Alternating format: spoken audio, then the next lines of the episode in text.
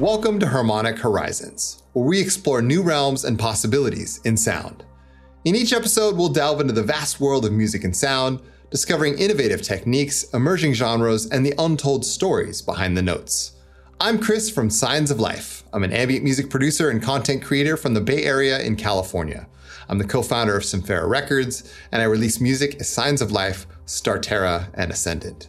What's up, guys? I'm Jon. I teach audio and sound design and how synthesizers work.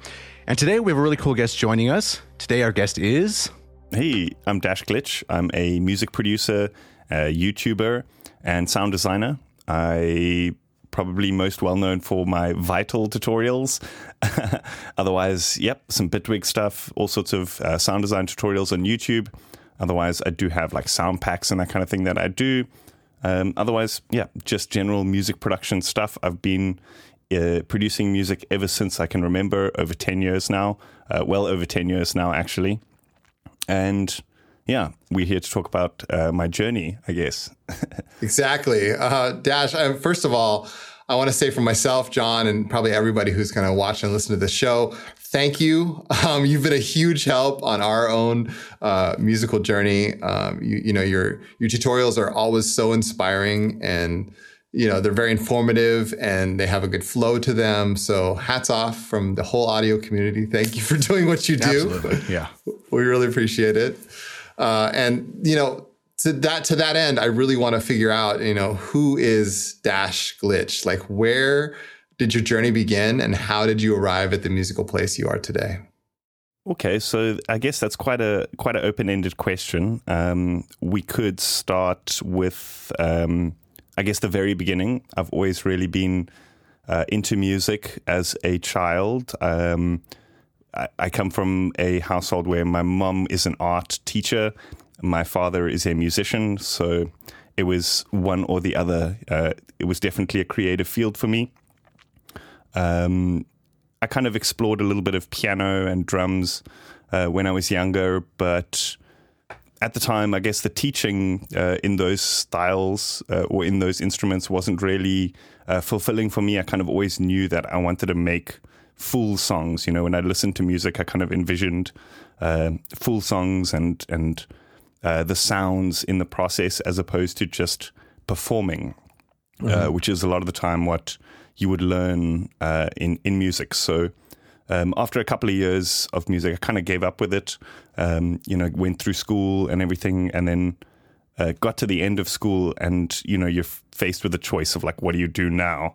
I'm like, mm. you know, well, there's that thing. It was kind of like a bit of a, um, a, a lazy punk at the time, and wanted to pick the kind of easiest option. And I was like, you know, well, there was that thing, there was that music thing that I was into. Um, and I started kind of diving into it and realized that um, I had kind of like this uh, deeper passion for it that I kind of like left unexplored. Yeah. Um, so I guess for a little bit, I'd been playing in bands and stuff as well and learned a little bit about the recording process of uh, you know like recording guitars, recording drums, and all that kind of thing. And so when I'd finished school, I decided to study audio engineering, uh, where you learn to record bands and uh, mixing and all that kind of thing. But I still kind of felt a little bit unfulfilled in terms of like uh, where I wanted to go, like in the profession, if you know what I mean. Because I guess at the time there wasn't really much uh, of th- there wasn't content, there wasn't YouTube, there wasn't anything like that. So I kind of finished the course, uh, worked in a couple of studios, but the industry wasn't really big locally.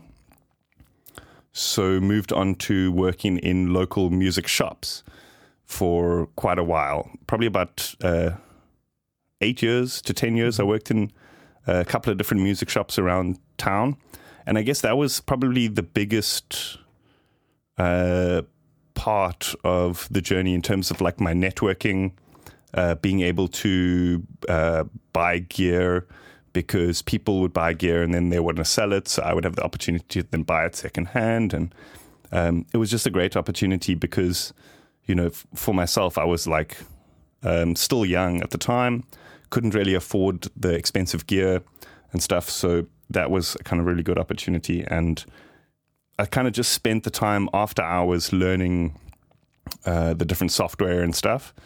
And one day I discovered a thing called Serum. And mm. I guess that's when it was like, yes. um, I would literally like sit in the office with my laptop, like trying to figure this thing out. And like, you know, on, uh, I hope the boss is not watching this, you know, but like on the boss's hours, like trying to figure this thing out. And um, I got to the point where, um, actually, to backtrack a little bit, I was like, I started getting into electronic music as well um, at the time, and also discovered uh, Fruity Loops. So, yeah. so my, my the beginning of my journey basically started with Fruity Loops, but I basically just had a demo version which I downloaded, and I had experience with like recording bands to tapes because we had uh, at the time we had this like Tascam tape recorder so I would like do a session in Fruity Loops and just record it to tape and then not save the session.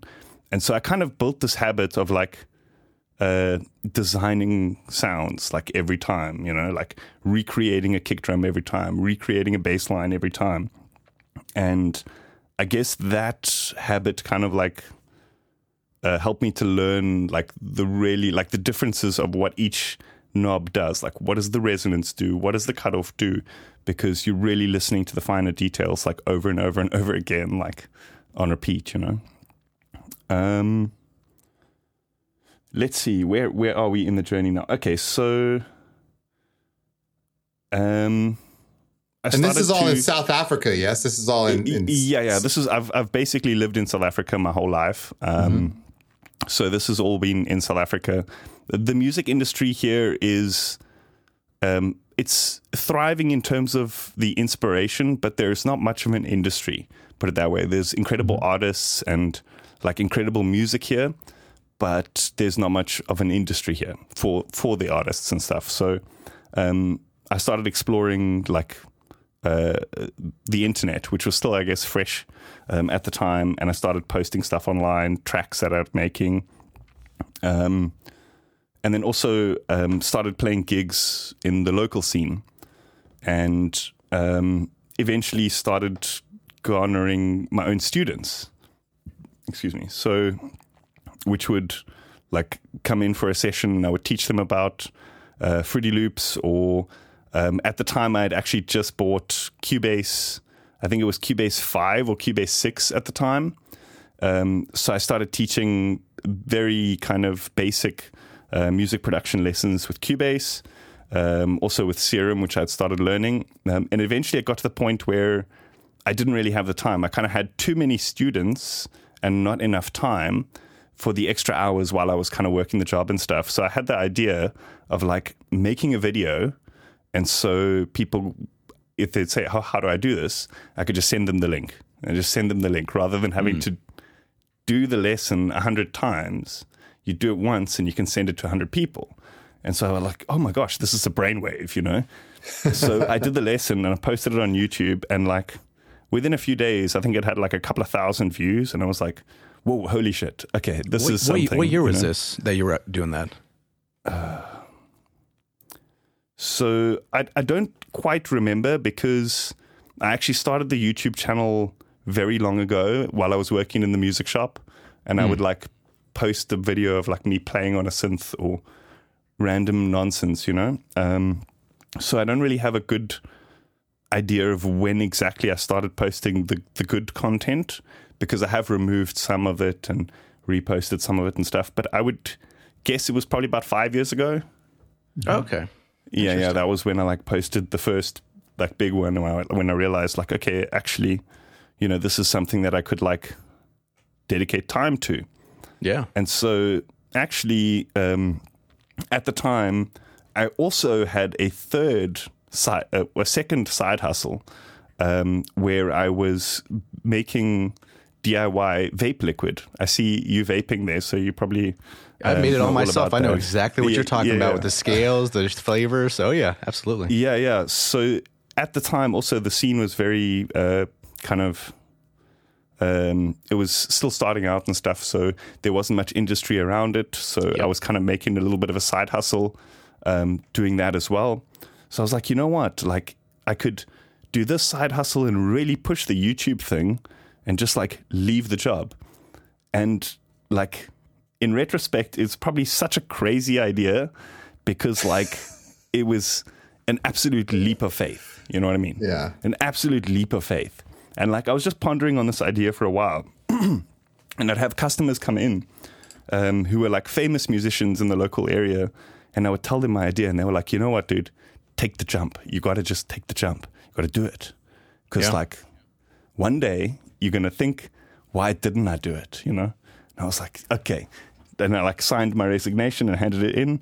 And I was like, now I've got nothing to lose. I got to just like do the content. Wow, you did it. That that's crazy. That's a jump. That's Yeah, what yeah, Dash so- told me. He he personally told me the same advice. He's like he said, Patreon worked for me, so just do it. Like, and that's what inspired me to go on my journey. Wow, So, what- Did that almost feel like like probably scary at the same time, but almost in a weird way relieving, right? Because you, you you sign this paper, you give it over, and then now you're on your own 100. percent It's it's up to you. You you are your boss, right? You set your hours. You set how much work you do. It's all on you. If you if you succeed, that's great. If you fail, but that's also on you. That's got to be a crazy feeling to to feel, right? Yeah, so I won't lie, there there were a couple of like scrapes along the way. So like a couple of months, I was like I had to sell gear just to like make it through. But I was super lucky in that I'd worked in the music uh, in the music field in shops specifically. So I kind of built up like more gear than I kind of needed. So you know that wasn't too much of a knock. Do you know what I mean? So yeah, yeah, we made Wow. it. So was there was there a point where like so after you turn in that letter and then you're grinding and then is there a certain point where almost I guess the uh, I guess the graph on this whole thing, if that makes any sense, where it starts to take off and you're like, holy crap, this actually did work. Like this this is actually my job now. Like how long from when you send that resignation till you felt that feeling? So I guess it's it's it's difficult to look back because I guess there's been a couple of pivots along the way. Um, I guess one of the big ones was Vital, like Yeah. just uh, you know Vital existing, because the serum content that I did, I guess I didn't really. There was a lot of stuff out there, right? So I didn't really push myself to really get to the deepest level because I knew that there was already content out there where the people had already got to that point, you know. But when Agreed, Vital came yeah. out, I was like, I could be that guy. You know what I mean? I could do that video that mm-hmm. goes to that deep level. You know? It's funny. I think of you when I think about Vital. It's it's interesting. I don't know if anybody's ever told you that, but synonymous. Yeah, Yeah, for sure. get it a lot. Yeah. Yeah, yeah. I get it a lot. I wish they would think of the developer. I know, right? right. I just it's weird how that turns out. But yeah, Yeah, anytime we search like, yeah. search Vital, I always see your stuff come up, and it's interesting because you do, I guess, things that are kind of out of the box. Like it's not basic patches like how to do this. Like you actually make people think and give good ideas. And you're like, wow, you you almost re-envision or reinvent the wheel of how if that's a weird term to say but like you basically make us think about different possibilities we can do in in synths because they all kind of basically do the same thing whether it's designing sound obviously but like there's some weird techniques to do i'm like holy crap i've never thought about doing that And it's not just vital. I mean, every synth that he covers, I'm almost like it's so eye opening. Uh, phase plant included. I'm like, wow, Yeah. that's amazing. I've never thought of doing it like that. And yeah, you've opened my eyes up to many things. So thank you. Yeah, and, and there's a question that um, so I, I made a video a little bit ago about what people's desert island synths are, right?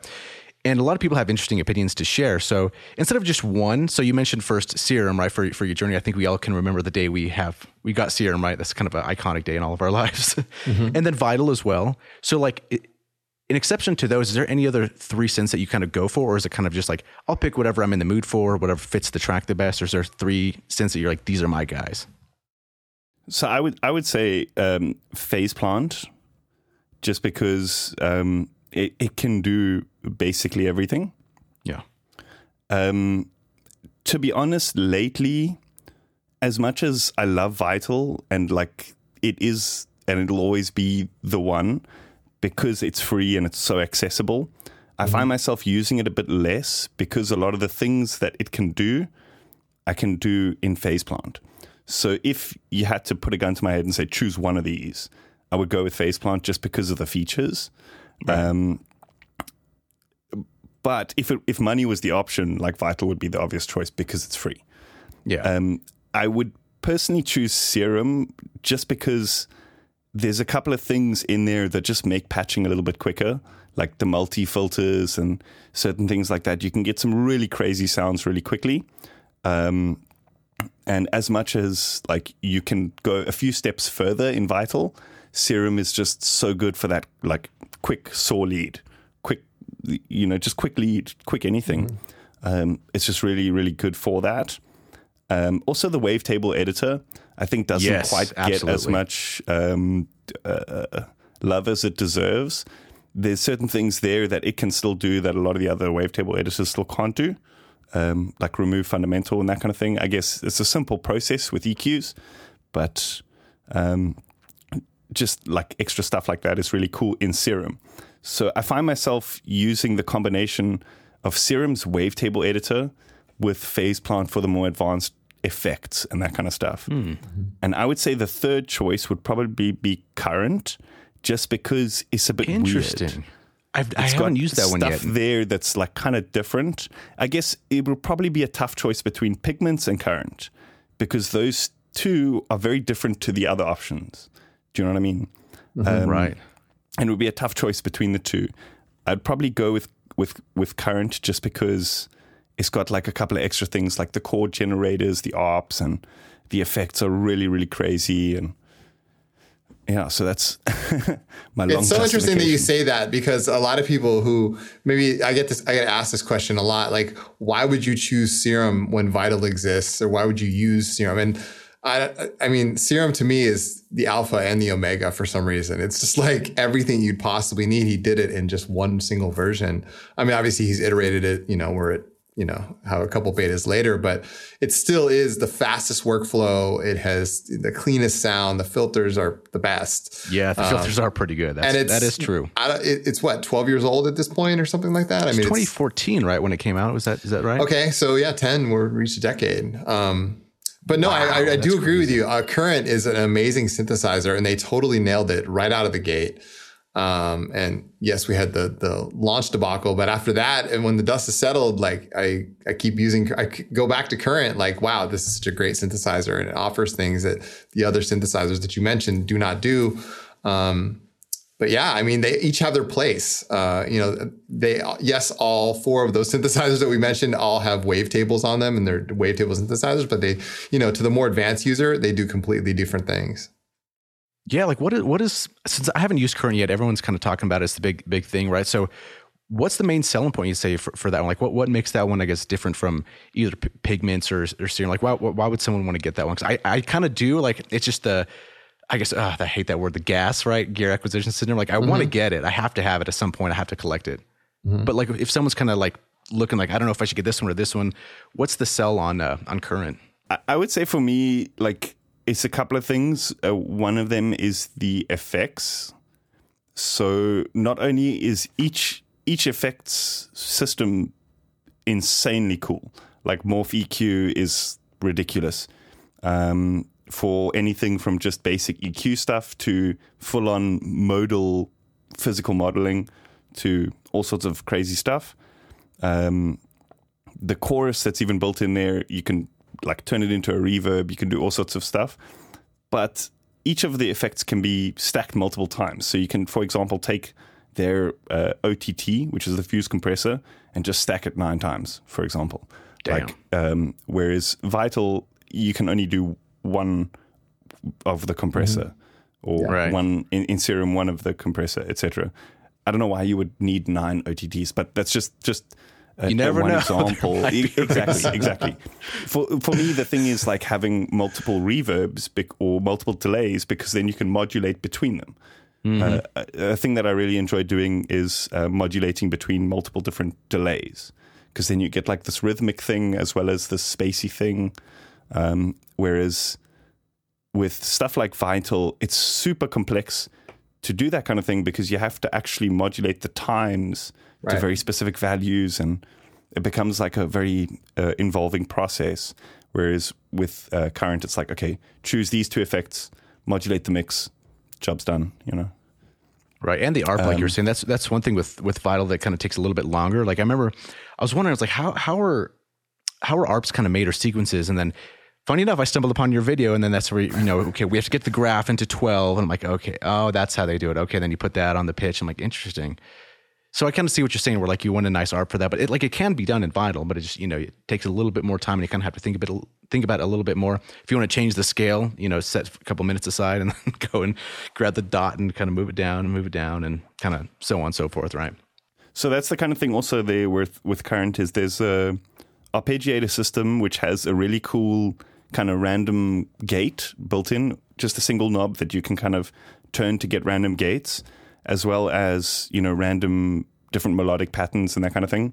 So it's these kinds of things you can do with Vital using the mod remaps and all sorts of complex stuff. But like, yeah, just the fact that it's a single knob, job's done.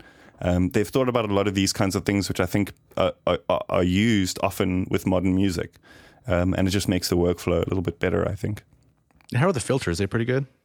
Absolutely insane. Yeah, yeah, yeah. That that would be my next reason um, to to sell the, to get the thing is the filters are really really good. Specifically the comb filter, actually. Yes, that's a big thing. Yeah, not every comb filter yeah. is the same. Like the one in Zebra is extraordinarily good. Hive is pretty cool too as well. But yeah, that's a good point that you brought up comb filters because not every synthesizer makes the chrome filter or chrome filters the comb filters the same, right? Some are a little bit different. Like it's easy to make some string stuff in, in Zebra, for example, but other ones it's kind of like you have to struggle with it just a little bit more. One example is something I'm going to pull from a video I did not so long ago on Current, where it's actually a concept that's taken from a, quite a common patch in the Eurorack modular world, which is a granular synth through a resonator and then being processed. So the whole idea is that Current has a granular oscillator, and then the comb filters can basically that's that's a resonator, right? So essentially, what you're doing is you're using the granular synth to generate particles, mm. and then you're resonating each of the particles with the comb filter. So you're creating a kind of pad, kind of drone type of thing with any type of granular noise. Um, but then, furthermore, because of like the way that Morph EQ is so advanced, and you can just add as many nodes and modulate them as you want.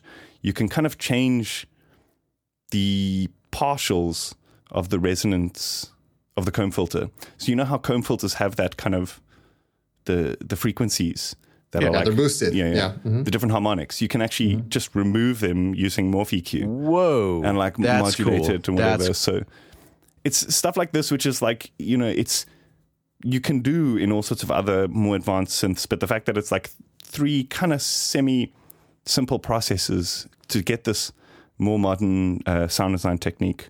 Um, I think that's really cool. Damn, well, minimal minimal audio is going to love this episode. We should definitely consider having sure, Jake yeah. on the show. wow. Um, so you know, you mentioned modular synthesis. I know uh, you're really into modular. So how do you incorporate modular into your workflow? Um, and the follow up question with that would: When are we going to see the Dash Glitch ambient album? Uh. so I guess it's a, a difficult question. I kind of go through stages with the modular where I'll try to build a kind of live performance system where I could kind of like perform an entire uh, show's worth of music or something, um, and then I kind of like scrap that idea and go into the kind of more sound design territory. But it's it's a weird thing where I kind of keep it very disconnected from my usual music production world because mm. I find that you can often get very lost in, I guess, like in the translation of the sound, like sending it MIDI. Now I'm going to send it a MIDI pattern.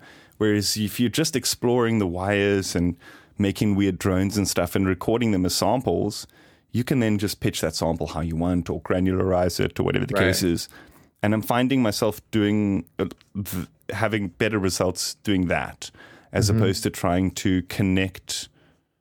You see a lot. I see a lot of um, modular artists, specifically with Bitwig, that have like a multi-channel MIDI output, multi-channel audio input, mm-hmm. and then they'll actually have the project with oscillators running live in the project like they would with a plugin. But for me, it doesn't really work so well because I guess also because I'm I change projects very often. Like I go through like three or four projects at a time. Um, so I guess that wouldn't work in that regard. But also, um, my uh, production process is very different to my sound design process. My production process can be quite chaotic at times, whereas my sound design process, I guess, is a little bit more methodical.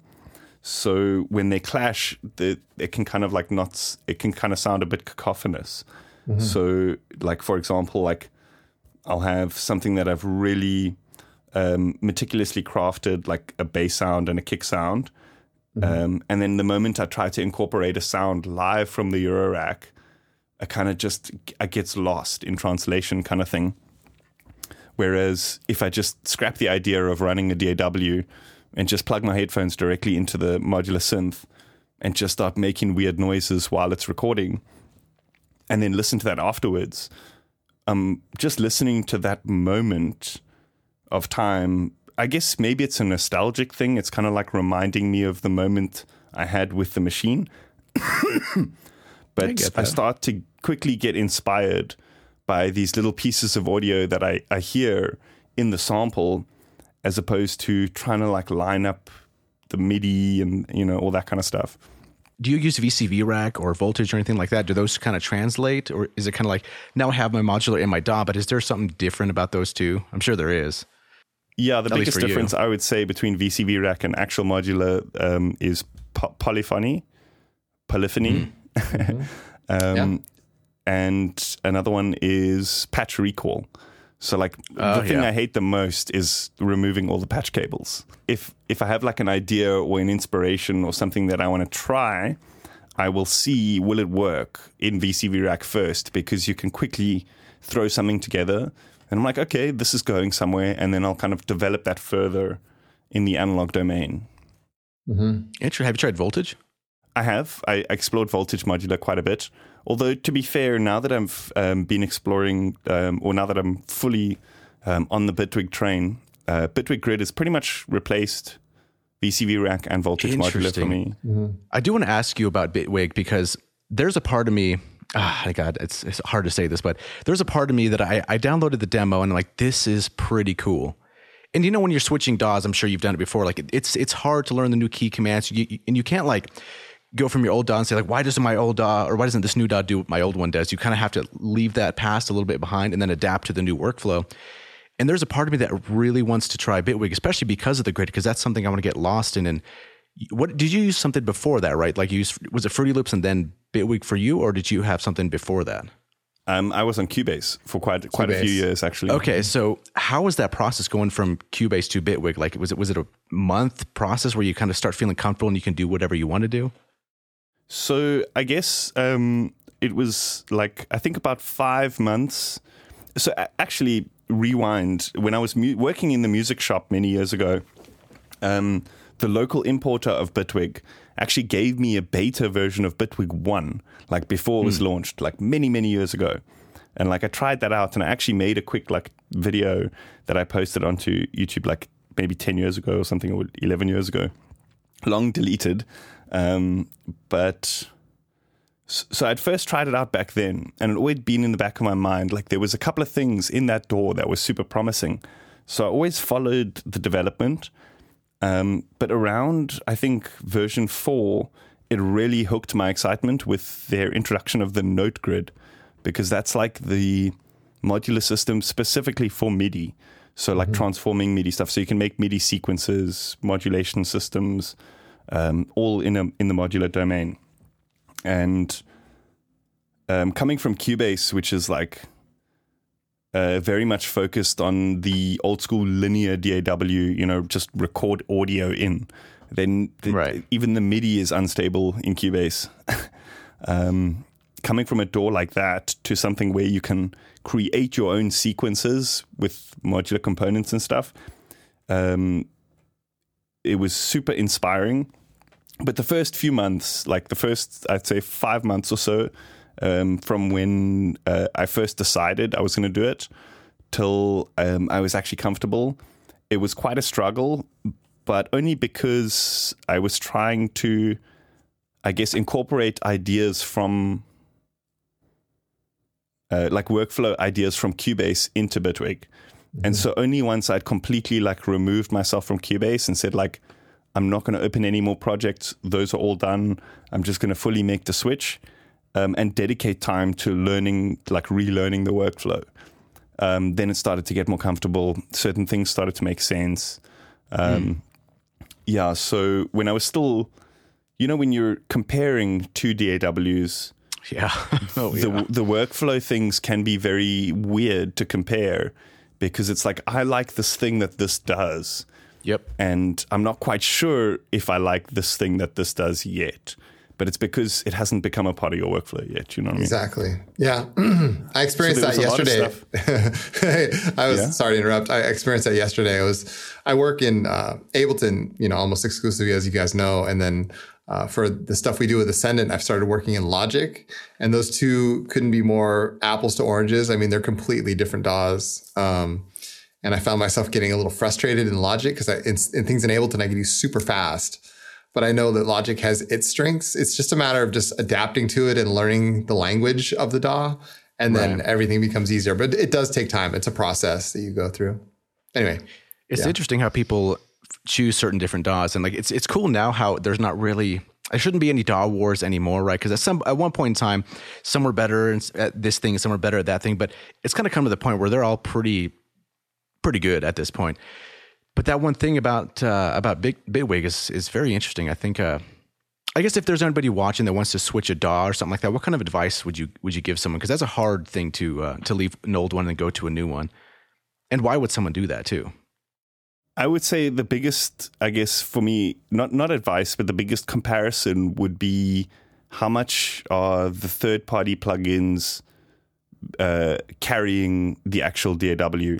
Because at the point when I kind of made the switch, I had thousands of plugins on my hard drive currently being loaded every time I opened the project. And kind of as I'm using Bitwig more and more, I'm doing most of the stuff with the built in stuff or one or two extra third party libraries like the Kiloheart stuff or Melda stuff. But I mean, there's so many uh, features that are kind of like built around the environment, I guess, the modulation system and all that, that can achieve what a lot of other plugins offer.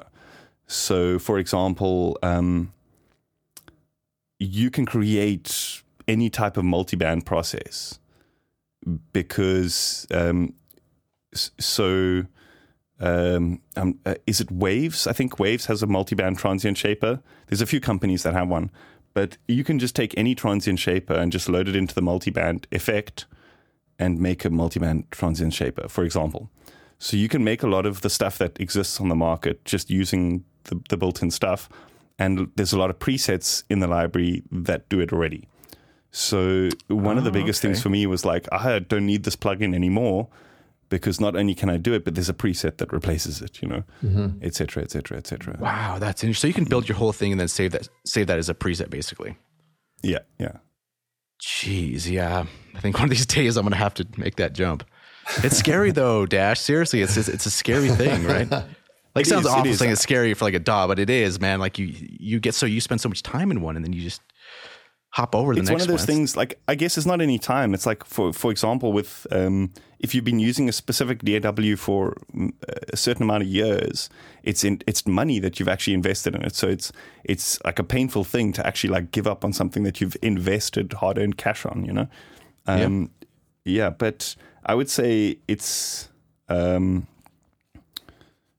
you know just go with it and try it out and and see how it goes you know um, uh, the the the the the biggest thing for me was to just make sure that like any projects that were open I just completed before I actually made the step. Any kind of content that I was busy doing in Cubase, um, I finished before making the step, so I didn't have the urge to like open Cubase again, again before Oh, you know, I could just like make the dive completely. It's interesting how it has to be almost like a you have to almost divorce your previous DAW. you know, like like yeah. I'm leaving you in the past. We're no longer going to work together. It's not you, it's me. yeah, that kind of thing. And then you Well, just have it to is move like on. that, you know, because like as as musicians, there's a lot of process that we rely on to um, fulfill like our creative vocabulary. For example, like um, whether it's presets, whether it's certain workflow things, and if one tool doesn't offer us um, I've seen this in myself while while producing. Um, I'll be like, oh, I have an idea. Let me open something. Oh, this is not working for me. Exit tool. Open a different tool. Oh, this is working for me. So rather than trying to make it work in the first one, going back to old workflow habits, and if you have the ability to go back to the old one, you'll you'll just do that. So like if you're in, so for example, um, I'm also trying out Ableton at the moment, and I'm kind of like playing with Bitwig and Ableton, and often I'll be playing in Ableton. I'll be like, oh, it doesn't do the thing that I wanted to do right now. I just open Bitwig and, and do it there because there's a process that I remember from there. But I'm mm-hmm. sure that there's a hundred ways to do it in Ableton. You know? yeah. So, um, Jon wanted to ask: uh, Are there any plugins that you regret buying along the lines of you know? Yeah, that's a hot that's a hot topic, believe it or not. yeah, yeah, it really is because it's it's it's weird. Mine was Sakura. yeah, so I don't know okay. what yours was. If there's like, and maybe it doesn't have to be a paid one. I guess I mean it could be, but if it's a free one where you get this, you're like, what? Why did I get this and install this? Right? That's I'm kind of curious what you have there. So um, a couple of the Acustica Audio stuff I bought, um, and it's not that it's bad. It's just that I don't use it because there's so much bloatware that's involved with it. I don't know if you guys saw the whole thing about uh, 10 gigs of extra bloatware just for their DRM software Whoa. and stuff. And Whoa. Yeah, so I just I, I, don't end up using the software just because it's too bloaty, and mm-hmm. um, I'm not going to have like 10 different compressors that are each like 50 gigs. You know, it's just whole, oh, whole hard drive full. Not happening. Um, so I kind of regret that um, because they're not cheap either. And um, I also regret maybe uh, doing a couple of videos where I, I, recommended them because I don't use them as much anymore. Um, so that's, I guess, another thing about being a content creator is like, there's often these situations where like, there's like, hey, there's this thing. I'm really loving it right now. And then like, two, three years down the line, you're like, ah, oh, I'm not loving it so much anymore. Uh, sorry, guys. Yeah. Yeah. And like you kind of feel bad about it, but I guess like we just telling the truth as to what we know at the time, you know. So like I was loving it at the time, um, but now they have actually released a statement saying they're going to like sort something out. They're going to try to remove some of the bloatware. So now I'm like, okay, maybe I'm not so. Uh, maybe I'm not so um, you know, maybe I will give it another shot. Let's see. Let's see how it goes. yeah. I mean, that's, yeah, I get that. I mean, it's, it's, my computer is, is, I try to keep it as optimal as I can. And, and if there's something that I don't use, I'll uninstall it because there's no reason to have it on there. And then I see a lot of posts every so often, usually on different Reddit threads where people are like, I'm cleaning it. I'm doing some spring cleaning on my on my hard drive. I'm getting all this stuff out there and it feels so much better. Pick your good EQs that you like, maybe one or two or something like that. That you can rely on a, a compressor or two that you rely on. Maybe your main synths and, and some effects. And at the end of the day, that's all you really need because you're you don't need all these million plugins out there to to write something good. It's really on you how you use your tools, right? If you're stuck with one or two synthesizers, you're gonna force to be good with them. Yeah, that's it. That's it. Um, I guess it's like a lot of the time when um, I didn't realize that I was like not super happy with the quality of the tools that were in the DAW that I had at the time. So I was kind of compensating with third party plugins. So I'd buy a bunch of those. And now I find myself not needing to compensate as much because the tools are either good enough or allow you the possibility to make them better um, inside Bitwig. So I just don't find myself using as many of the tools, I guess. The Wave That's stuff is another example. It's like, it's not super bad or anything. It's just that, like, I just don't have a use for them anymore. So I don't even bother installing them on the new PC. mm-hmm. Yeah, I mean that makes that makes sense. Yeah, I try to do that myself. Just kind of minimalist, I guess. Spring cleaning. That's cool. You can actually uh, like you make your tools better and bit. That's unheard of for me, right? The tool is the tool. How you're like make those a little bit better. That's I'm gonna do it one day. I swear to God. That's how it should be. You're here first.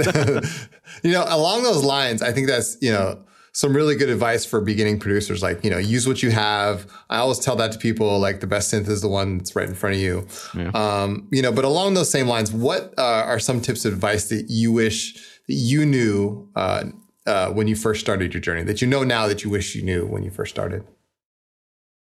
Ooh, that, that's a tough one. That's such a tough one. I guess it's like it's um, the biggest one is that advice is always a guideline. I see specifically in the music uh, production thing, people are very specific with numbers and like, oh, now I need to compress the bass. Now I need a sub under the kick, and now I need a this, and now I need a that. Um, mm. Rather than just kind of like observing the context, um, people are kind of hyper focusing on like uh, following the tutorials. And I think for me as as a creator, for me the message is not only just like follow the tutorial; it's also like try find inspiration in it. Um, that's why I also try to do a lot of like the weirder tutorials. It's not just like how to make a Skrillex bass. You know, it's like it's something that's going to like inspire somebody to like maybe think differently about the plugin that they have, or maybe it'll inspire a developer to make a plugin that does the thing, or who, who knows. Um, but I feel like even for myself, when I first started, um, when I was studying uh, audio production, as sorry, audio engineering, when I studied, there was a lot of things that were taught to us that now are completely wrong. So, for example, it's like in the analog realm, uh, on an analog console, you were taught like never boost an EQ, rather cut and boost the gain of the channel or the volume of the channel, because boosting an analog EQ can create harmonic distortion. So a lot of people will say like from uh, they'll watch a tutorial or something of a guy mixing a band on an analog console and he'll say like oh never boost the mids. And then that kind of misinformation will permeate a little bit and people will miss the opportunity to boost the mids in a digital EQ um, and maybe use that as a sound design thing because it's illegal or it's the wrong thing to do because they saw it in a tutorial or something like that. And I guess maybe I'm guilty too because I've got content out there saying like, this is the way you have to do it, but the the message more is that like I want to just inspire people to to do it rather than that there is one way. Does that make sense? yeah, that's a that's a good point. Yeah, like I see those those posts where it's like, all your stuff has to peak at negative six, and if it goes above that, it's it's going to be wrong. It's like not really. I mean, it's it's all in the context of it. It's at the end of the day, if it sounds good, it's okay, right? There's there's guidelines, sure, that you kind of want to do, right? I mean, on every input list, you're going to see the kick drum is going to be first. That's kind of just standardized, but it's like you, you should learn when to kind of break those things. Or when people say you can't mix like this, you have to mix like this. Like there's there's different there's cultural things that we do, like kick bass and kind of build everything off the drums and add the layers and synths, put the vocal on top, kind of thing. But some people do it completely different. Some people start with the vocal and it's like not how I do it, but hey, if they get good results, that's fine. There's not really like a concrete rule like that. I think also sometimes like breaking one or two of the rules uh, can help to uh, create a sound or an aesthetic or part of your artistic sound, you know, like your the you know, for example, like Aphex Twin does like everything wrong, but at the same time, it all sounds right, you know. Yeah. And um, classical composers will be like, yes, they'll they'll analyze his works like as, as if it were a classical composition and that kind of thing. But he's he's broken a lot of the rules, and I think the magic is that like there's a lot of rules in there that he's followed, but he's like picked one or two to like break tastefully, you know? And so I think mm. that's that's one thing that that I try to do is to like follow a bunch of rules and then just like break one or two so that it's like this sounds like a normal song, but what is this weird sound? Does that make sense? Mm, right. And especially in the sound design sound context, you know, because it's like it's not going to sound weird if it's all just white noise, you know. But if it sounds like a normal song and there's just one weird noise, it's going to be like, what is going on here? You know? Well, how did you Con- make that? Contrast. Is there a tutorial yeah. on that? you know, speaking of tutorials, us three, as all of our viewers know, we all work in the music tutorial space. Um, I had a question for you regarding, you know, the future of your channel and, and content. How do you feel, uh, first of all, what drives you as a content creator uh, to keep putting out new tutorials and new material? And then how do you see number one the music spa- the music tutorial space on YouTube in general, and then how do you see uh, that shaping up with the future of your channel? So I try not to think too far in the future because mm-hmm. things can change so quickly. Um, you know, new plugins come out and new uh, techniques. I get inspired by new techniques like on the daily. So I try not to think too far in advance. Um, I guess I get also get like waves of creativity where I'll sit and like over a couple of days I'll make like five tutorials that are kind of like uh, uh, in a sequence. You know what I mean? Uh, so, but then sometimes I won't feel too inspired, and I'll kind of just sit and work on my own music um, for a couple of days after that, and then I'll have a chance to kind of like release those few videos over the next two weeks or so, and that gives me a, a chance to kind of like uh, what's the word to weather the drought, so to speak, mm-hmm. um, so that when I get inspired again, I can kind of like uh, catch the wave, you know. Mm-hmm. Um, I feel like um, the important thing, specifically with like being a content creator or a creative in general, is to like try not set too big of a goal. Um, so, for example, don't say like, "Oh, my goal is to be a millionaire or to have a mansion in the hills or to drive a Ferrari or, or whatever whatever it is, to have a million followers or, or whatever." Rather, think on a micro level. Think, okay, my goal is to finish this track, you know? Because I feel like so many people get caught in the bigger picture, and so many of us f- uh, struggle to uh, finish the track. mm-hmm. Do you know what I mean? Or finish the album, or just EQ the bass, or you know. So I try to think on on the smaller goals. You know, like edit this current video that I'm working on, and think about the next one. Um, I do obviously have like a general um, sort of progression that I'm heading towards. But I also like to let my community kind of guide me in that regard. So the example is that as much as myself, I love Current and I'm using it a lot. Um, I can see that not too many of my community members or viewers have Current. So there's no point in me spending the next six months putting out a million videos on Current. Um, and it's the same thing with Bitwig as well. You know, like I love Bitwig and I, I, I will always put out content for it. But it's important for me to kind of come back to Serum and come back to Vital um, because I know that like that's what most of the people who watch my videos have and use.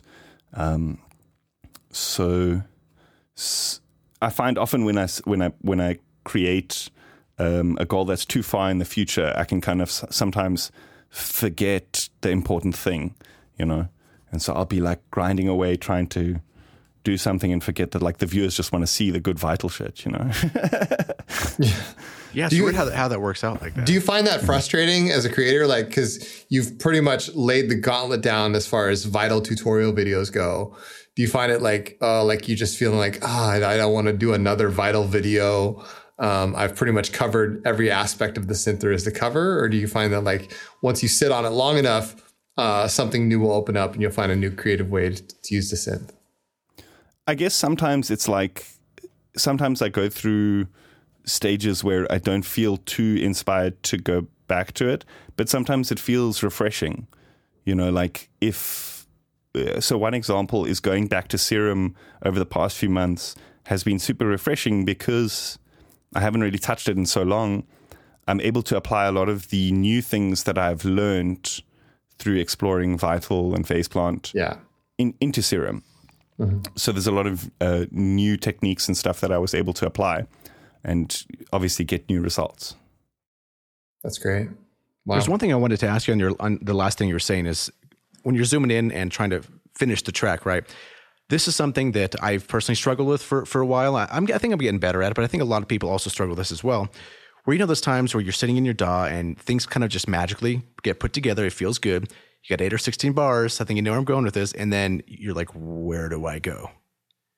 How do I make this a track? This sounds cool, but no one wants to listen to a 16 bar loop for over and over and over. Then you listen to it again and again, and then you kind of start losing the excitement for it because it's not ex- exciting, right? You're kind of overstimulated. And then you close the session and do something else, and you just people pile up those those uh, sessions? How do you deal with things like that?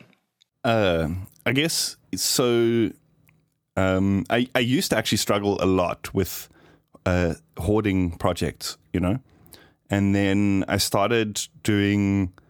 This is actually something I heard in a Mr. Bill podcast, actually, where he talked about doing a stock take of his projects, where he went through his hard drive and every single project put in an Excel document, the BPM, the tempo, and what still needs to be done, and one by one go through and finish it. And so, Wow. what what you end up is with a list, and like one project is like in F minor, still needs a bass line, and then you go down the list, and another one is in like F minor, has a sick bass line, and you're like, oh wait, yeah, you just put these two together, and you got a track with a sick bass line.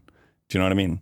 Wow, and there's never thought of so that. many connected dots that te- that end up happening when you do those kind of stock take things where it's like, oh, there's this loop from this project that would actually work in this project that's just missing a loop, you know, and, and these kinds of things. And I kind of did that once or twice. And now, since doing that, I kind of just try work more methodically instead of opening up a session and throwing ideas at the wall. I try to throw ideas at the wall before opening the session. So I just hmm. record loops and make samples and make all sorts of weird things, compile libraries.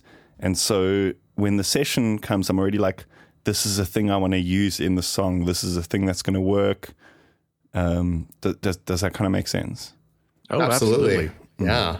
I know what I want to do after this after the show. I'm going to go make a spreadsheet and start because I, I mean, uh, as somebody who makes tutorials, like I, you know, you have those things where you build it up to a point. You're like, okay, that's cool, and you put it away in a folder, and then that just piles up. You've got you know 50 tracks that are just sitting there, and they're just collecting digital dust. Really, And the Yeah, craziest and the thing names is that like too.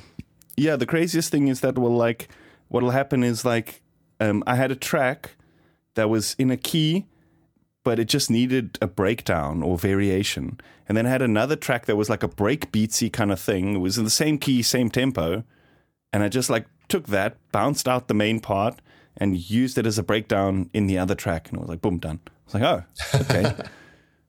and so it's like these, yeah. that's so cool. So a lot of people know you for just being a a psytrance producer, and I know you probably don't like that label. You know, like well, people call me an ambient producer, but I can produce, produce much more than ambient.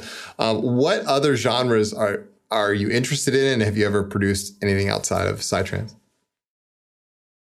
I'm interested in in so many different styles of music. For me, it's less about a kind of specific genre and more more about an an artist, I guess.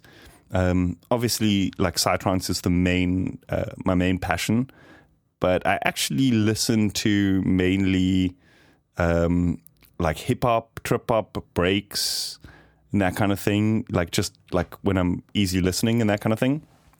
Um, and I have like quite a vast background like punk bands, metal bands, and so I kind of vary. I go through stages. Um, I'm actually considering like doing a bit of a a pivot.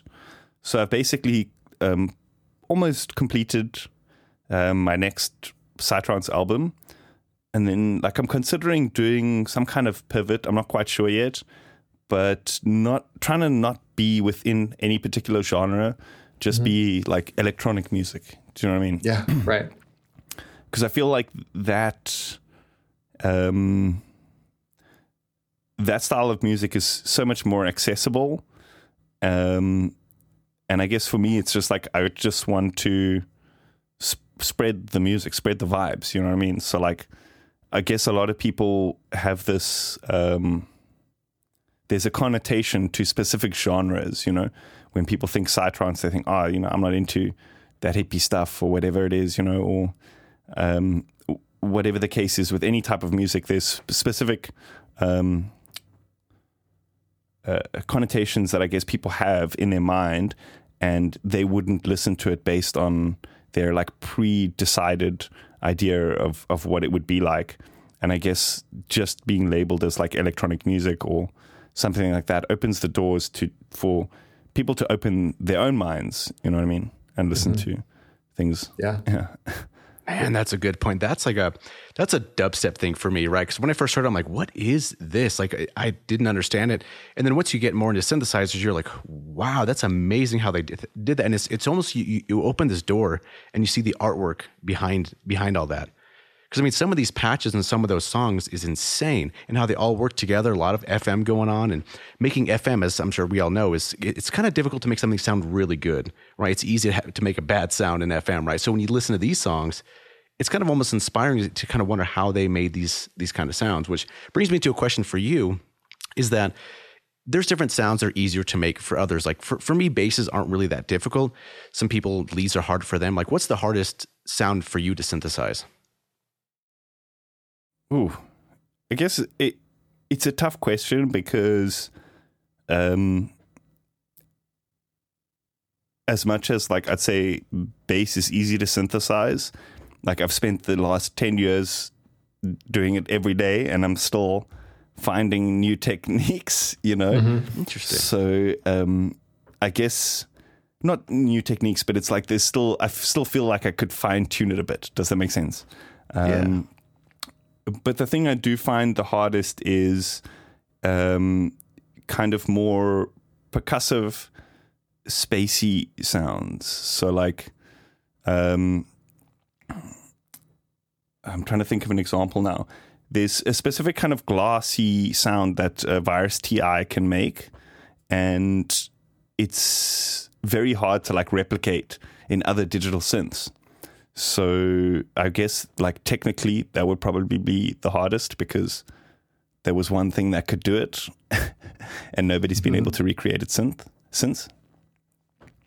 Interesting. Man. Yeah, that makes a lot of sense. I mean, there's there's things that I enjoy making. Obviously, you know, pad soundscapes are one of my stronger suits, but when it comes to you know filling things out in the upper register, making really creative stuff, like it's harder for me to. I have to really think about it, and where I should probably just let it go. I should probably just like you know, plug in a bunch of cables and VCV rack and just try to do it. But, you know, sometimes things take a little bit more thought and care, you know, on a technical level. And I'm wondering yeah. if you had the same experience too, Dash. So you said you you went to school for for learning engineering, right? So I did the same thing too back in 2012. And uh, looking back, probably not the wisest decision, but you know that's in the past. It's all good. Uh, moving forward from that, I feel that I learned more diving into synthesizers and reading DSP books and manuals than I ever did at a class. Is that something that you also faced as well? Absolutely, absolutely. So I guess at um, in audio engineering, you learn the fundamentals. Like you learn like what is a compressor, um, what are frequencies, uh, how sound works, like uh, you know how the audio volume is like logarithmic or, or, whatever the case is. You you learn the fundamentals, but they don't teach you uh, the saw wave where the filter goes. Brr, do you know what I mean? Mm. And that's the kind of thing that um, I guess most uh, modern sound people want to know.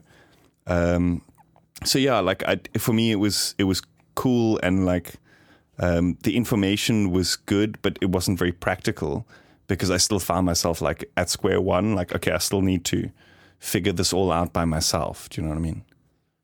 Yeah, there's a lot of self homework that you that you have to do, and and I'm kind of wondering, is there certain certain moments where things kind of just click? Like I remember a specific one for for me when I was reading a DSP book, and it, and it was like every sound we hear can be broken up to sine waves in different phases and different pitches. And that's one of those times where I'm like, wow, that's. Mm-hmm. And then once you kind of know that, then sound design becomes a little bit easier. Do you have anything like that, or maybe advice that someone gave you that kind of one of those aha moments where you kind of level up, right? Because we plateau often, but something kind of like that. Yeah, that that particular one, the um, harmonic series uh, representation of the saw wave was like one. That that mm. thing you're talking about now was one big light bulb moment for me. Um, but also, I guess related to that is the uh, the theory of intervals so that like we generally hear sound based on its intervals. So if you remove any of those partials in the harmonic series you won't be able to tell audibly that there's a mis- missing partial because you have intervals in the other partials. And so what that means is like you can just yeah. remove one partial and replace it with something else. Um, to and and the the sound won't exist, and so there won't be any kind of EQ clashing or anything like that. And the reason that this is uh, significant is because specifically for like a kick and a bass sound, if you remove the single fundamental partial of a harmonic series, which is represented by a saw wave, you you still hear the same sound. It's just that you don't have that low sub. And when you have a kick's tail already there, what happens then is you're just replacing the fundamental that you've removed from the saw wave with the sub of the kick. Does that make sense? Oh, absolutely. So, You're going to so get a strong, you no longer have to worry. way. Yeah, and you no longer have to worry about EQing the one because of clashing compared to the other and that kind of thing, because that frequency just doesn't exist at the same time as the other one. Yeah, that's an interesting way to think about it as well. I mean, do you ever dive into additive synthesis? Because that's kind of in that territory a little bit. Do you ever do that at all? So for me, like the results that I generally get from additive synthesis, like in real time, don't quite fit the type of uh, tones and sounds and stuff that I'm looking for. Um, but that being said, like understanding the principles of it um, helped me to create better like wavetables and that kind of thing, which Yeah. I use as subtractive synths. So the idea of the the harmonic series and removing the fundamental thing, that is like a technique of additive synthesis. Um, so I generally I use that, but I don't often uh, use an additive synth because you know when when you start to pitch shift the partials and do all sorts of stuff like that, um, it starts to get a little bit too atonal, and the type of sounds that I go for are kind of a little bit more tonal, I guess. Right, and if there's so th- this is I guess the where the conversation went here is getting a little more technical, technical, right? So if someone's kind of watching this and they're kind of confused of, of, of, of what what Dash is saying, is there any places that you would recommend for people to learn all this stuff, or maybe certain tutorials you have, or some that you've watched that have hel- helped you out there? Like where can someone go to learn this type of material? Uh, it's I would say um, it's one of those things where you kind of just have to like soak it in. there isn't like one source um, that explains it all. Um, a lot of it can be quite easily explained, like just searching and finding that like Wikipedia article, um, specifically like additive synthesis and that kind of thing. There's a lot of stuff on Wikipedia that just explain it in very basic terms, and that can be like understood and represented in subtractive synths or anything like that. Really. That's a good point, especially on the Wikipedia article. That that reminded me that I was on a binge of Wikipedia looking audio stuff and in synthesis. And then one of the first recordings was I think it's from Bell Labs or Alexander Graham Bell, right? And he recorded his voice on a wax cylinder from like the 1800s or something, and you could hear it, and it's so crazy how far back that goes. And then fast forward to our time, and we're talking about partials and harmonics and removing a fundamental to get the kick bigger. It's crazy how fast technology has has gotten at this point. I mean, do you see this going any further from where, where we're at right now? Like, do you see maybe AI coming into this and kind of switching the game up? So I think AI is such a vast topic on its own. You know, we could probably talk about like the, the ethics of it and, and stuff for hours. Um, I think at this point, it's not really poised to enter the market too much. I feel like the kind of tools and stuff that AI offers at this point in time are are very basic or they're very surface level. You know, it's more just like um, sets of commands as opposed to actual artificial intelligence. Um, so I'm yet to see anything that could uh, potentially like come into the market and actually like do anything that's going to change the course of music. Um, but I see the the the the future of music. Um, I'm seeing a lot of tools lately for more workflow orientated stuff. Stuff like just one example is like Scaler, being able to like quickly pull up a bunch of chords and that kind of thing. So I'm noticing like the kind of more mainstream popular music uh, has a lot more chords and scales and that kind of stuff in it. I'm not sure if it's due to the fact that like more tools offer that kind of thing to people who wouldn't usually have access to it. Um, so I think it's those kind of tools which are changing the way that music is being made. Um, I mean, if we look at like modern bass music and stuff, the a lot of the sound design relies very heavily on like spectral processing and vocoders um, okay, vocoders is a bit is a bit older technology, but only recently um, did we start seeing as advanced vocoders as like we do now. Um, but also spectral processing um, is quite a recent uh, boom, I would say. So plugins like PitchMap and that kind of thing basically um, s- spurred the kind of evolution of an entire genre, like color bass. Um, so I think it's stuff like that, like the tools pushing uh, new developments in sound design, which would like shape the future of music, as opposed to something like AI, because at the end of the day, the developers most of the time are musicians. You know, like um, the example of um,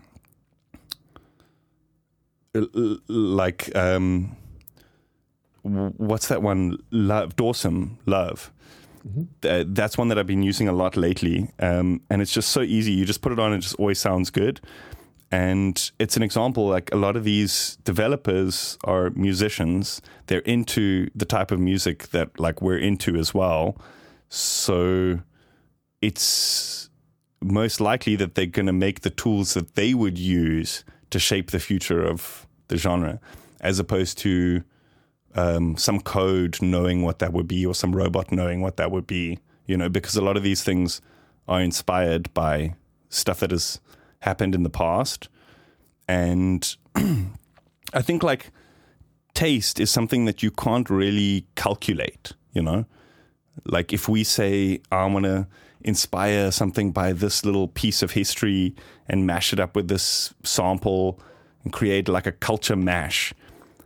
The taste involved in choosing those two pieces is it can't be done by a robot and can't be explained by a robot because it's the type of thing that like there's feeling involved, you know? It's that like this mm. thing, this piece of history means something to me. This um, sample from culture, it reminds me of the music that I listened to as a kid. It's nostalgic poof, mash them together and it means something else. That robot doesn't know what that meaning is. So there's no way that AI could replace that kind of thing. It's reassuring to hear you say that because you know it's it's this whole new thing that's kind of captivated almost every area that we can think about and sometimes I think with we think is like, is this technically artificial intelligence, right? Because we're giving it commands to do something, but is it actually thinking for itself? Because you know, growing up, you see these movies like artificial intelligence, AI taking over, and it actually thinks for itself. It's like its own entity. So is that technically where it's at, or is it a thing where we give it the information and it just does the best with what it has? Right. That's kind of how I how I see it at the moment. I think for me, intelligence is less about like the process of thinking and more about the process of in intuiting uh, of intuition. So it's like the the robot won't just know a beat is sick because it grooves. Do you know what I mean? It's mm. going to be like trying to calculate what the tempo is and what the key is and all right. these types of things. But it could just be like a burst of white noise and a sine wave and a bleep bloop, but just it happens to be at the right time, so it grooves. You know. That is a really the robot's not going to know that, you know. Damn, that's interesting. Chris, is there any questions you want to ask Dash? I, I, I, just have here. to say that was such a great answer um, to that question. You know, because I do feel like AI. There's they keep you know touting the fact that this is a smarter model. This is a smarter model, and we're moving towards this age where you know robots, as you call them, or computer, you know, machine learning models are getting smarter. But at the same time, uh, the the real gold mine is in the feeling, and the depth, and the intuitive nature uh, that we have as human beings to contextualize not only our, our history but music itself.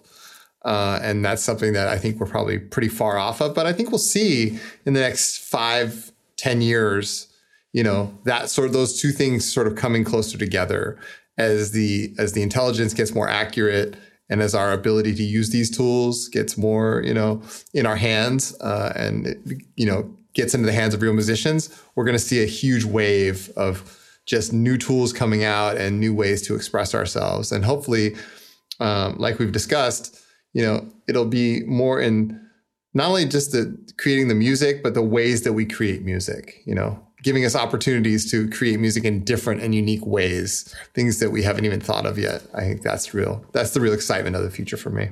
I think if it, if if the power is grasped, um, it can be used uh, effectively. So, like my example is like in AI art, something like uh, Midjourney or ChatGPT, you have to supply it with a prompt, and the prompt is essentially a piece of culture or something that you've thought of. It's your intuition, and mm-hmm. it's supplying its database of knowledge. So it's it, the crutch in the system is complemented by you supplying that piece of intuition by giving it the prompt, and I feel like. And, and then, f- furthermore, like you could then take that image as inspiration and then paint a picture or whatever the case is. Something that I've seen used quite effectively in the art sphere is artists using AI to generate multiple different compositions of an idea that they have. So they can see, like, instead of painting it a hundred times, they'd be like, I want to see it from a hundred different angles. And then, okay, this is the best one, paint this one. Does that make sense? And I've seen tattoo oh, artists wow. use this quite effectively as well. There's quite a few apps that can do this kind of thing, like quickly mock up different tattoo things and stuff um, which they then put their own artistry on top of. Um, and so I feel like there are tools that exist in music, like um, the Audiomodern uh, sequences. They're smart randoms. I believe there's a bit of some kind of machine learning sp- sprinkled in there, where it reads your preset database and makes choices based on what it thinks you will choose based on your presets. And then you can actually even go in there and choose which presets you like the most and stuff. And so, again, it's not true intuition and true intelligence because you're still supplying it with that intuition of like, this is the preset I like. You know mm-hmm. what I mean? Wow. Damn, that is really interesting. I do mm-hmm. have one more question for you, for you, Dash. So, if someone is starting off with their journey, they want to become a sound designer, make make some patches, and I remember how hard it was, right? You know, what synth do you pick? How do you make this? What are all these buttons and knobs doing? All that.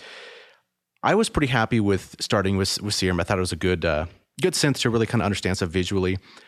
But now things have, have evolved quite, evolved quite a bit. So, what would you recommend to a beginner who's like, I want to get into this? I have a little bit of money to spend.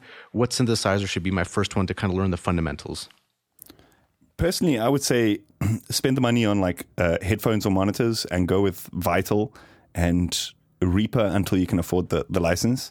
Um, but just because I feel like the monitoring, hearing what you're doing is more important than what tool you're using. And by the time you get to the point where you're spending money on plugins, you will understand that. Do you know what I mean? So, like for example, um, uh, if somebody's got like um, like budget headphones, you know, there's no point in buying a plugin that resynthesizes the subs of something because they're not going to hear what it's doing on the budget headphones, for example. So That's a really good point. Yeah. Yeah, yeah. I would say stick to the budget on the plugins until you have a decent monitoring setup. Then I would say um, the first thing is the DAW, um, because then um, you can start learning it. You know, I mean, if you choose Reaper, go for it.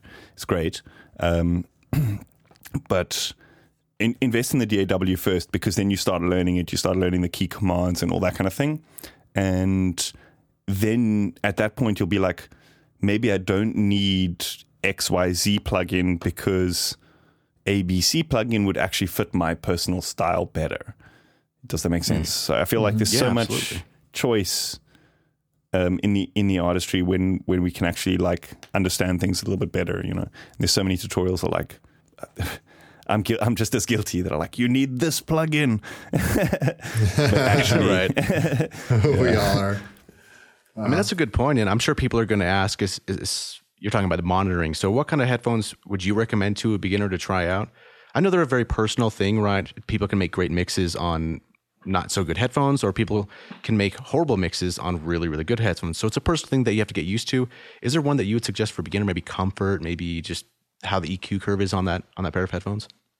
So I would say um, comfort is a, is a big thing, just because you'd obviously be listening to the headphones for a long period of time.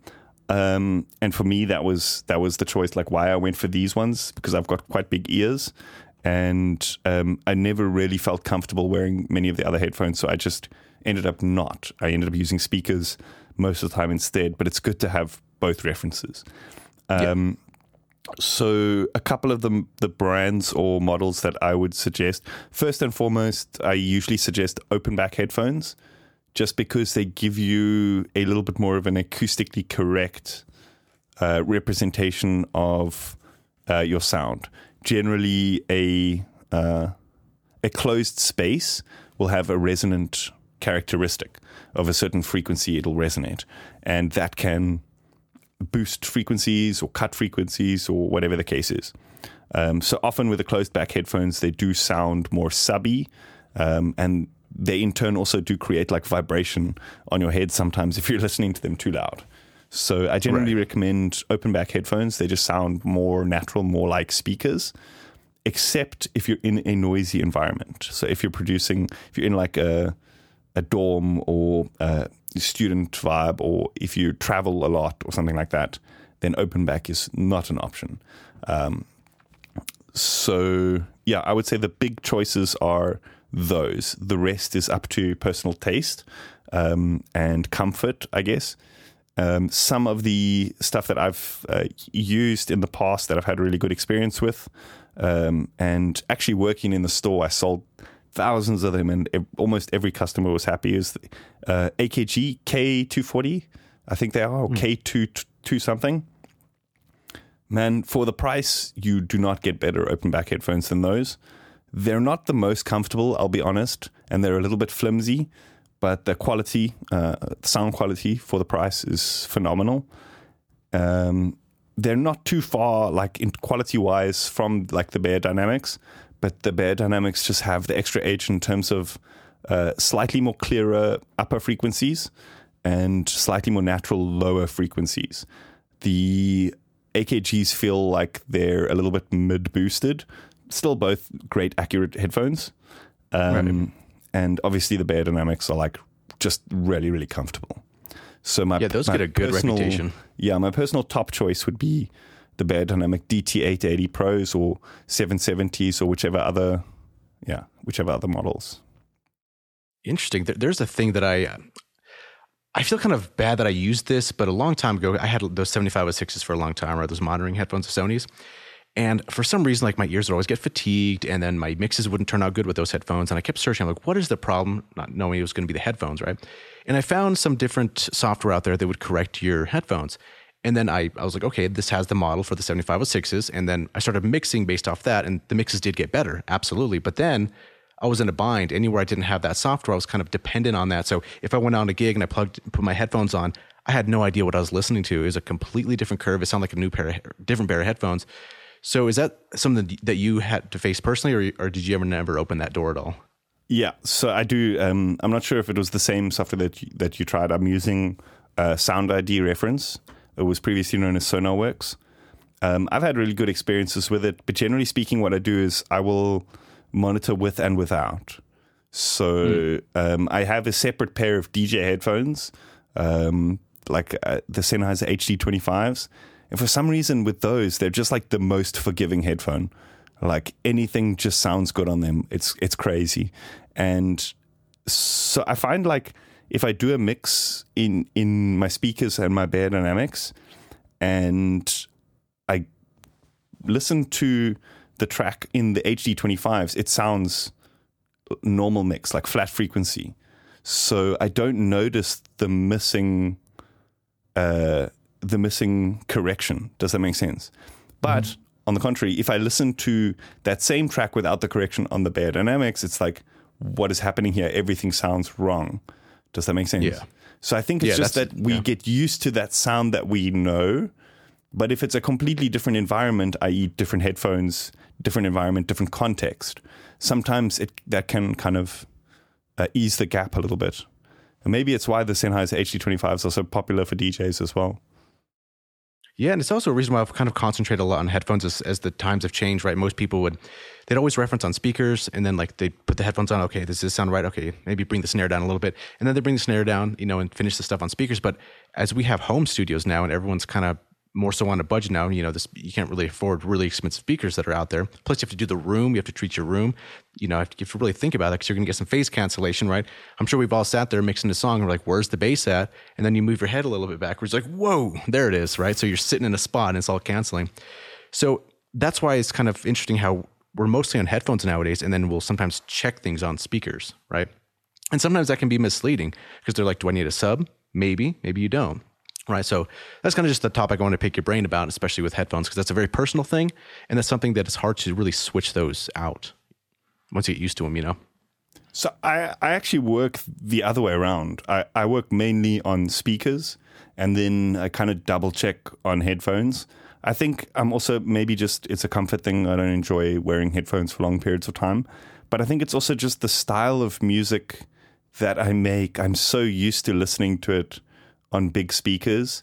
And I think also it's there's something about it that requires the kind of acoustic environment. You know, there's a lot of panning, a lot of space stuff happening, and often in headphones, uh, reverb is like a little bit accentuated, or you hear it differently yeah. in headphones than you do on speakers. And I kind of have this idea that like most of the time my music is being enjoyed kind of like at a festival or at a club or um, at on a set of speakers as opposed to a pair of headphones because it's kind of more loud, uh, I guess EDM or electronic music, um, as opposed to kind of more easy listening stuff. And even myself, when I'm listening to music on headphones, I very rarely choose psytrance, just because it's it sounds a bit different on headphones. You know, I don't know. It kind of needs the atmosphere. this whole interview has been really inspiring and informative. I had no idea we are going to land on a topic about headphones, but here we are. You know, it's like, it but you know, Dash, you've been so generous with your time, and uh, I'm really uh, excited to see where you take your music and your channel in the future. And again, uh, from all of us, thank you so much for all that you give uh, to the community. And uh, yeah, it's we're we're honored to have you with us. It's it's been a pleasure. Thank you guys for having me. Thank you for your time. I really appreciate that having me on and allowing me to blabber relentlessly. Absolutely. We all enjoy it. And if someone's lo- out there looking to learn from you and become better themselves, where can they find all your stuff at? So I'm on YouTube, Dash Glitch. Yeah, I've got uh, masterclasses for sale on my Shopify. Otherwise, most of that information is available on my YouTube as well. Um, obviously, in shorter content form. And yeah, I also do sound packs and that kind of thing. So yeah, check me out on YouTube. Awesome. We'll put all those links down there in the bottom. And thank you again, Dash. And thank you, everybody, for watching. And we'll see you in the next episode.